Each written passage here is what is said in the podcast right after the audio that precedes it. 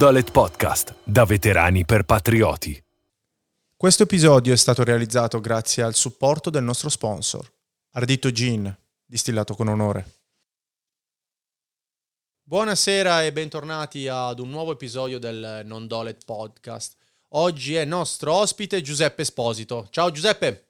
Ciao, ciao Luca, buonasera, buonasera a tutti. In realtà avevamo delle amicizie comuni, non ci conoscevamo fisicamente. Sei un alpino paracautista in congedo, giusto? Esatto, esatto, un ex ranger in congedo da circa quattro anni. E mi ha fatto piacere raccontare la tua storia perché poi al di là del fatto che magari che c'è sempre quel fil rouge dalla transizione, del fatto che tu hai fatto la tua carriera, hai fatto le tue esperienze, poi in realtà sei andato in azienda per fare una roba, una cosa, magari anche diciamo con un impiego sottostimato rispetto alle tue capacità, in realtà si sono accorti che sei bravo e ti hanno dato tutt'altro da fare per il valore che rappresentavi. Quindi era una storia particolare quando ne abbiamo parlato e, mi faceva piacere raccontarlo, no? che ci sono anche delle, delle persone lungimiranti che poi riconoscono il valore dei veterani. Esatto, io a causa di un problema burocratico, diciamo, che c'è stato, non ho potuto fare subito la parte operativa all'interno dell'azienda come operaio e ho ripiegato facendo un lavoro, un lavoro d'ufficio, un lavoro di public relation con i vari clienti, eccetera,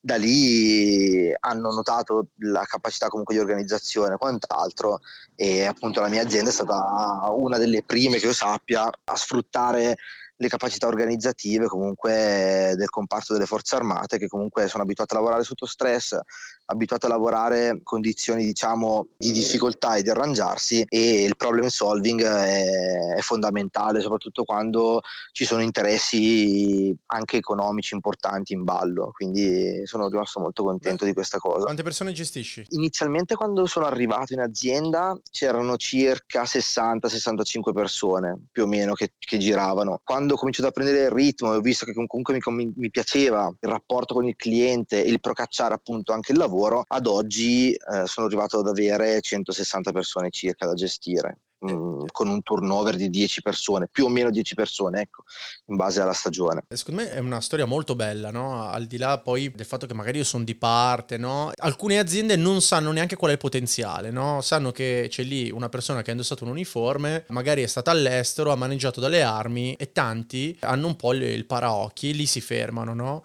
E non vedono poi invece tutte le altre capacità. Sia un caso più unico che raro in questo paese. Sì, sì, effettivamente durante il mio servizio sono sempre stato messo nelle... siamo sempre stati messi perché comunque non si lavora mai da soli, ma è sempre un gruppo molto affiatato col quale vivi insieme 24 su 24 per anni e quindi tante volte ti danno un obiettivo da raggiungere senza dirti magari come raggiungerlo e quindi a quel punto eh, metti, metti in ballo il cosiddetto ingegno italico dove riesci ad arrangiarti con quello che hai a fare il massimo, il massimo che puoi e a volte anche, anche, oltre. Più che altro è che magari tu ti immaginavi di dover assolvere un compito in un modo, ma come sai bene, in realtà non ci si riesce, bisogna fare tutt'altro, ecco. Sì, esatto, esatto. La pianificazione è una cosa, poi dopo quando si va, eh. quando si va a farlo materialmente non ho mai eseguito nulla come era stato pianificato in precedenza o comunque in base, ecco, quindi quella è la, è la realtà dei fatti, perché comunque eh, quando sei sul, come si dice, sul tamburo, no?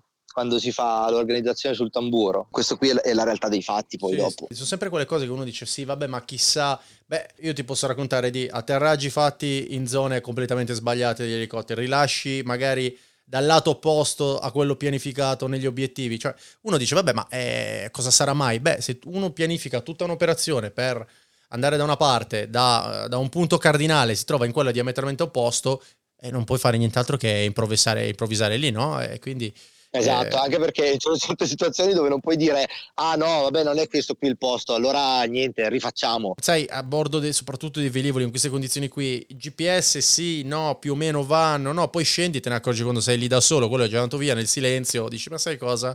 Non è il, non è il punto giusto. Io penso che sia capitato a tutti, eh? almeno una volta è sì, sì, sì, sì, almeno una volta è Guardi in faccia e dici ma dove stiamo? Ah, siamo a due chilometri, il campo è uguale, sì effettivamente la parificazione c'è, il casolare c'è, quei disgraziati con i visori di vecchia generazione hanno fatto il possibile, non è il punto giusto. Sì, sì. No, il bello è che fregano tutti, no? Poi la cosa tipica è... No, tutti quanti fanno no, le, le, procedure, quelle, il SEALS, no? Stop, listen, look, smell, si fermano tutti, controllo carta, quelli ti guardano, non siamo nel punto giusto. È sempre qui, c'è quel silenzio, c'è quel silenzio imbarazzante che prevede un attimo prima della cattiva notizia, no? Che tutti sono lì che... Quando ti aspetta, sai che c'è che ti aspetta la snaiata brutale e non puoi fare nient'altro. E te lo senti, eh, te lo senti perché c'è quel silenzio che dura troppo. Quella, quel controllo carta, l'itinerario lo sapevano a memoria e loro, loro se lo sentono. E, e soltanto chi, chi, lo ha vissuto, no? Poi sa quanto poi si possa veramente improvvisare. Esatto. Ascolta, te di dove sei? Allora, io sono originario della campagna, esattamente di Castellammare di Stabia. Col cognome. Sì, sì esatto, Giuseppe Spoggia, diciamo di Bolzano non potevo essere sicuramente, eh, magari di una terza, quarta generazione, ecco, mettiamola così. Però l'accento non è di giù. Sì, perché comunque nella fine del 98 mio papà aveva dei problemi lavorativi dove abitavamo, eccetera, si è spostato a Voghera, in provincia di Pavia per cercare fortuna, diciamo. Si è dato da fare da solo 4-6 mesi circa dopodiché ha trovato una stabilità lavorativa ed economica e l'abbiamo seguito io, mia mamma e mia sorella più piccola. Sono cresciuto lì, ho fatto la seconda parte della quinta elementare e poi tutta la parte delle medie e superiori. Sai che hai fatto la stessa cosa che ho fatto io, uguale. Nel 98, io sono stato dalla Sardegna a Milano nel 98 per le stesse ragioni. Sai cosa vuol dire? Sì, ero quello, ero quello, vestito peggio e quello più povero, tra l'altro, della mia scuola. Anche perché a Milano adesso, adesso non so, immagino le cose siano, funzionino nella stessa maniera. Per quanto possa essere una scuola pubblica, poi i ragazzini sono crudeli e guardano le marche, una cosa molto... Dove sono cresciuto io non si usava, quindi le marche, non, insomma, se avessi avuto le scarpe alla Nike piuttosto che non si guardava, io compravo la roba al mercato, insomma quello che mi davano mi mettevo. Esatto, esatto. Quello, quello è una cosa che ho sentito tanto quando mi sono spostato, tanto che mia moglie sa il trauma che mi porto dietro, io adesso compro solo vestiti che abbiano una marca, speso un, penso diverse decine di migliaia di euro mis- delle missioni in vestiti di marca perché non me li sono mai potuti permettere quando me li, pagava, me li doveva pagare qualcun altro. Ecco. A me guarda, più che il discorso del vestiario, eccetera, che comunque mi, mi, ci, mi sono ritrovato anch'io in una situazione del genere, è stato proprio il fatto che oggi ci si attacca o comunque si cerca di puntare i diversi che possono essere magari eh, i ragazzini, no? magari si possono accanire contro magari qualche extracomunitario, qualcuno che ha delle differenze di genere diverse o quant'altro. Fanno bullismo, fanno bullismo. Esatto, all'epoca non c'erano tutte queste differenze, all'epoca c'erano soltanto i terroni che davano fastidio, che comunque disturbavano la loro... Sai, sai che accento avevo io? Immagini, io sono salito un po', eh... un po' più grande di te io eh, credo di aver fatto la seconda, la terza media e avevo un fortissimo accento sardo, no? Io quello che mi sono trovato tanto in difficoltà è che loro erano molto più maliziosi, molto più avanti a livello di lessico e quindi non potevo competere quando magari mi prendevano in giro o venivo deriso. Non riuscivo tante volte né a capire realmente quello che mi stessero dicendo, ma allo stesso tempo non avevo neanche gli strumenti per rispondere a tono e l'unica cosa che avevo erano le mani sostanzialmente, che a loro magari mancava un pochettino. Difatti ho fatto passare un brutto periodo ai, miei genitori, l'ho passato anch'io, ma l'hanno passato anche i miei genitori, perché comunque io sono riuscito a darmi una raddrizzata intorno alla terza superiore. Ti dico, non, non è stato facile per i miei genitori, perché comunque loro lavoravano sempre, io e mia sorella siamo cresciuti da soli, io ero un po' più grande, quindi ho sempre accudito anche mia sorella, eccetera, e sono stati periodi che comunque mi hanno fatto crescere abbastanza. E nonostante questo, poi in realtà siamo delle persone normalissime, io adesso, mia madre faceva tre lavori eh, per mantenere tenerci e quindi sicuramente non ce la siamo vista bene perché però beh, ovviamente so di non essere la persona migliore del mondo ma sono perfettamente integrato nella società e un po' anche effettivamente mi vergogno poi magari di certi comportamenti che ho avuto quando ero adolescente. Però tutto sommato c'è redenzione per tutti. Siamo padri di famiglia, abbiamo un lavoro, siamo produttivi per la comunità. No, c'è chi le case, le case popolari poi non è riuscito a levarsele di dosso. Eh, ci sta, conosco il tipo di ambiente, cioè nel senso capisco di cosa stai parlando e io una cosa che posso dire che mi ha dato la forza e lo stimolo di uscire da questo loop all'interno del quale se non hai qualcosa sul quale focalizzarti non ne esci. Io sono cresciuto da quando ero piccolo, nel 96-97, sono rimasto impressionato dalla fiction ultimo che era uscito nel 97. Quella con Bova? Esatto, eh, sì, esatto, sì. esatto. Ah, ma ti ha stimolato a... Sì, uh-huh. io da grande voglio diventare così, io da grande voglio diventare così. Era l'unica cosa alla quale io pensavo. Io ho letto i libri, per esempio, ognuno poi ha il suo, no? Alla fine è andata anche bene perché immagino l'esercito certo. mi, ha, mi, abbia salvato un po', ma poteva essere diversa la vita. Sapevo che quel periodo di M sarebbe finito, raggiunta l'età per poterlo fare, io avrei fatto quello di lavoro. Ti sei arruolato per andare in polizia? No, io in realtà mi sono arruolato per andare, perché poi dopo, sai, le cose cambiano. Eh sì, poi dopo, eh, dopo maturi anche. Esatto, cominci a capire tutto il resto. Il mio obiettivo era passato da diventare il capitano ultimo ad entrare nel GIS. Inizialmente tu non conosci il mondo, quindi sei preso dal passamontagna, dall'elmetto, il giubbotto antiproiettili, le armi speciali che hanno. Quindi vuoi o non vuoi, non stiamo a prenderci in giro. È quello che stimola la fantasia di un ragazzino, di un bambino, a spingere ad unirsi a questi corpi. Sì, eh, c'è la curiosità di quello che non si conosce, no? Esatto, comincia ad acculturarti. Sono entrato nell'AMPDI, prima di arruolarmi, nell'AMPDI del mio anch'io, paese. Anch'io, sì, sì. All'interno del quale c'erano un paio di incursori del nono reggimento. Quindi da lì sono stato deviato dal GIS appunto verso il nono reggimento. Mi arruolo, faccio il RAV. In che anno ti sei arruolato? Nel 2010 io avevo fatto domande inizialmente nel 2008. Preso, non mi sono presentato la prima volta perché avevo avuto altre cose per la testa. A quell'epoca avevo già un lavoro a tempo indeterminato in un'azienda dove facevo il saldatore, guadagnavo i miei 2200 euro al mese, quindi per un attimo mi sono fatto forviare dal mero dio denaro. Quindi tu sei uno di quelli che poi in missione faceva le saldature. Esatto, tu sei uno di quelli. Tu sei uno di quelli che costruiva dalle, dalle griglie alle modifiche per il VTLM, tu sei uno di quelli. Capito il personaggio. Il Deus ex machina. Eh sì, perché io conosco un paio di ex fabbri, ex saldatori, loro tutti appena arrivano in teatro tirano fuori la roba, mettono eh, e iniziano pantaloncini corti, bruciati dappertutto e iniziano a saldare. Esatto. Fanno 4-5 mesi di saldatura. L'unica cosa che ho cercato di spiegare a chi voleva darmi una mano è che un flessibile da 2000 watt non si attacca ad un inverter attaccato alla batteria del VTLB da 700 watt. Ecco, quello lì è stato un po' più difficile da far capire. Se chiedi il nostro amico comune ti dirà che il mio nickname era Peppe Tutte Cose. Conosco anche dei Manny aggiusta tutto. quelli sono quelli sono i veri problem solver. Quelli come voi che all'inizio dici guarda si è rotta quella roba lì, non ti preoccupare, quella la sistemo io. Esatto. Che, sono due tipologie.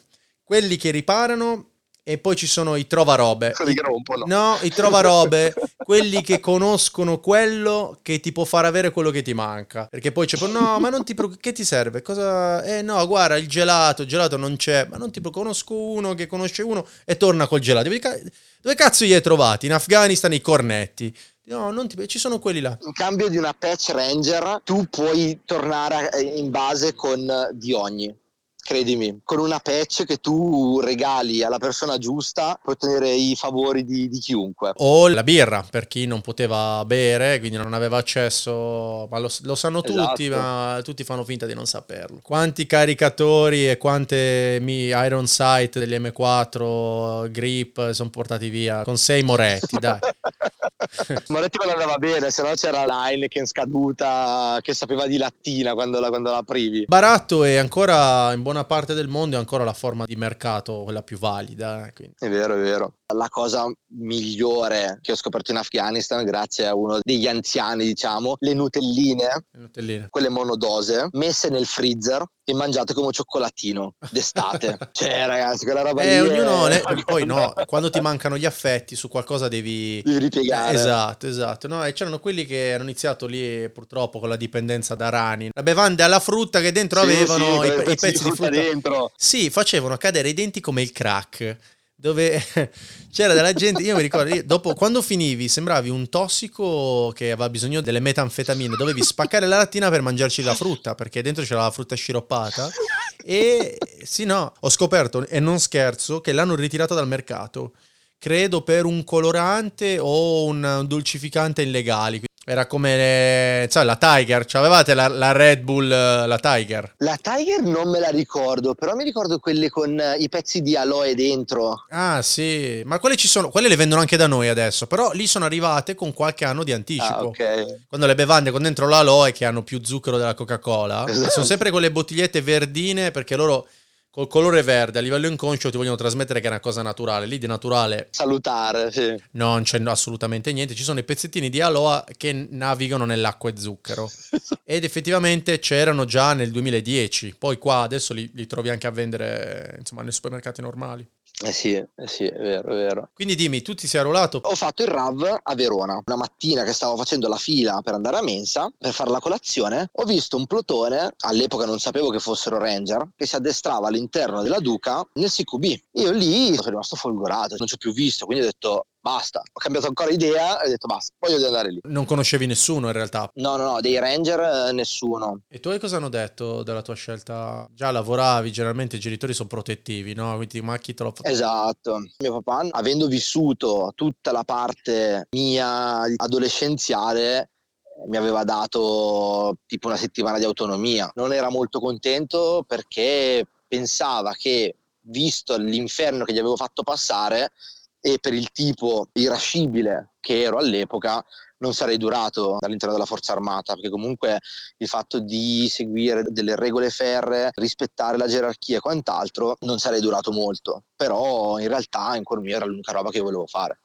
cioè era l'unico scopo della mia vita quello. Tra l'altro nessuno mi aveva mai dato due lire. Al termine delle medie mi volevano spedire a fare una scuola professionale di bassissimo rango dove buttano gli scarti, diciamo, che sanno che non concluderanno mai nulla. Fortunatamente sono riuscito a diplomarmi in elettronica e telecomunicazioni mentre la sera lavoravo. Quindi io ho fatto tutti i cinque anni di scuola dove io alle 6 attaccavo al ristorante, lavoravo fino a mezzanotte e mezza, l'una di notte, uh-huh. per tutti e cinque gli anni delle superiori. Beh, sono riuscito neanche a farti bocciare, quindi tanto di cappello. Senza mai farmi bocciare, senza mai farmi bocciare, quindi ho superato anche discretamente, apportando appunto le nozioni che poi dopo quella spada di Damocle delle telecomunicazioni sulla mia schiena. Mi sono appassionato molto alla branca medic e quindi ho dovuto portare in parallelo perché eh, di medic ce n'erano magari qualcuno in più, di esperti delle telecomunicazioni c'era qualcuno in meno. Il radiofonista non lo vuole mai fare nessuno. Esatto. Non lo vuole fare nessuno. Dice, ma lì c'è le radio noiose, deve programmare, portare, portarsi le batterie, portarsi a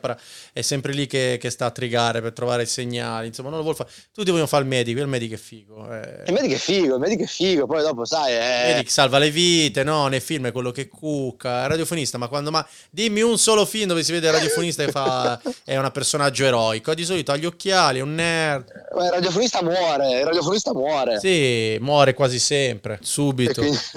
no, nessuno lo vuole fare. Diciamo che la cultura cinematografica ci sta rovinando il mestiere. Esatto. No, è che ora la tecnologia è anche un po' diversa. Quindi da quando insieme a tutti gli apparati, quelli standard, sono iniziati ad arrivare gli smartphone, i tablet i PC allora c'è un po' più di interesse, no? Perché chi già era un po' smanettone magari si trova ad essere un po' più tecnologico quando era solo l'HF sì, da portare a spasso, ecco, quella non la voleva nessuno. A me, la roba più figa che mi è passata per le mani è il, il Toughbook. Sì il Panasonic col quale o programmavo le Harris o eh, scusami le verdi o le nere e la parte di GPS, navigazione eccetera quindi poi tra l'altro io mi sono ritrovato la mia prima missione che è stata una Sarissa, quindi ancora nella TF45, a smantellare la TF45. La mia seconda missione invece è stato rimontare tutti i mezzi che erano stati praticamente cannibalizzati e quindi da lì rifare tutta la parte di cablaggio, la parte elettronica, fare le staffe di supporto. Tra la giocavi tra saldature, cablaggi. Sì, esatto, quindi per questo io rimanevo ancora la sera con la mia torcia frontale a far passare, fascia... ho fatto andare milioni di fascette da elettricista. Quindi... Posso dire di aver visto dei ragazzi della sala radio, eh, quindi neanche operatori, che poi l'operatore può intervenire fino a un certo punto, magari in determinati teatri dove solo, ma generalmente sono ragazzi da salare a preparare dei pick up, ma fa scorrere i cablaggi sotto le imbottiture interne dei mezzi. Uh-huh. Io penso neanche, devi andare proprio da quelli che ti fanno le modifiche per gli impianti stereo in macchina per avere, vedere delle capacità del genere. Molto, molto professionali negli ultimi anni. Eh, vuoi non vuoi, l'operatore non sarà mai competente come uno specialista, appunto, cioè nel senso non puoi pretendere di essere più competente di un operatore della sala radio che ti allestisce e ti, e ti gestisce magari dieci apparati diversi, tu hai delle conoscenze di sopravvivenza giusto per non rimanere a piedi e non perderti, capito? Però poi quando tu avevi bisogno di qualcosa andavi sempre da loro, ti devo dire, ho trovato una disponibilità incredibile nei nostri confronti e una professionalità appunto invidiabile, veramente. In realtà non abbiamo intervistato mai nessuno delle, delle comunicazioni, nel senso nessuno dei reggimenti ha delle telecomunicazioni un po' perché ovviamente c'è tutta la parte del comsec, della segretezza delle comunicazioni, quindi più di tanto non si può dire. Certo. Però per chi magari non sa come funziona, generalmente tutta la parte comunicazione all'estero non viene gestita dagli operatori in autonomia, ma ci sono gli attachment che vengono da cos'è, Leonessa, insomma, dei reggimenti comunicazioni, no? Come i ragazzi della Maddaloni che cucinano per tutti gli italiani all'estero. Esatto. Poi in realtà ora ci sono tutte delle altre missioni dove non, fisicamente non possono venire, quindi devono farti il customer care da remoto, devi telefonare, devi guarda non mi funziona questa cosa e gliela devi spiegare come la vedi, quindi da, da troglodita qui c'è un tasto rosso, io lo schiaccio, si accende questa luce e lui prova a dirti no va bene allora fai così, infila e le cose pazzesche, poi se lo racconti sembri pure strano. Grazie a tutti per l'ascolto e visitate il sito del nostro sponsor www.arditogin.com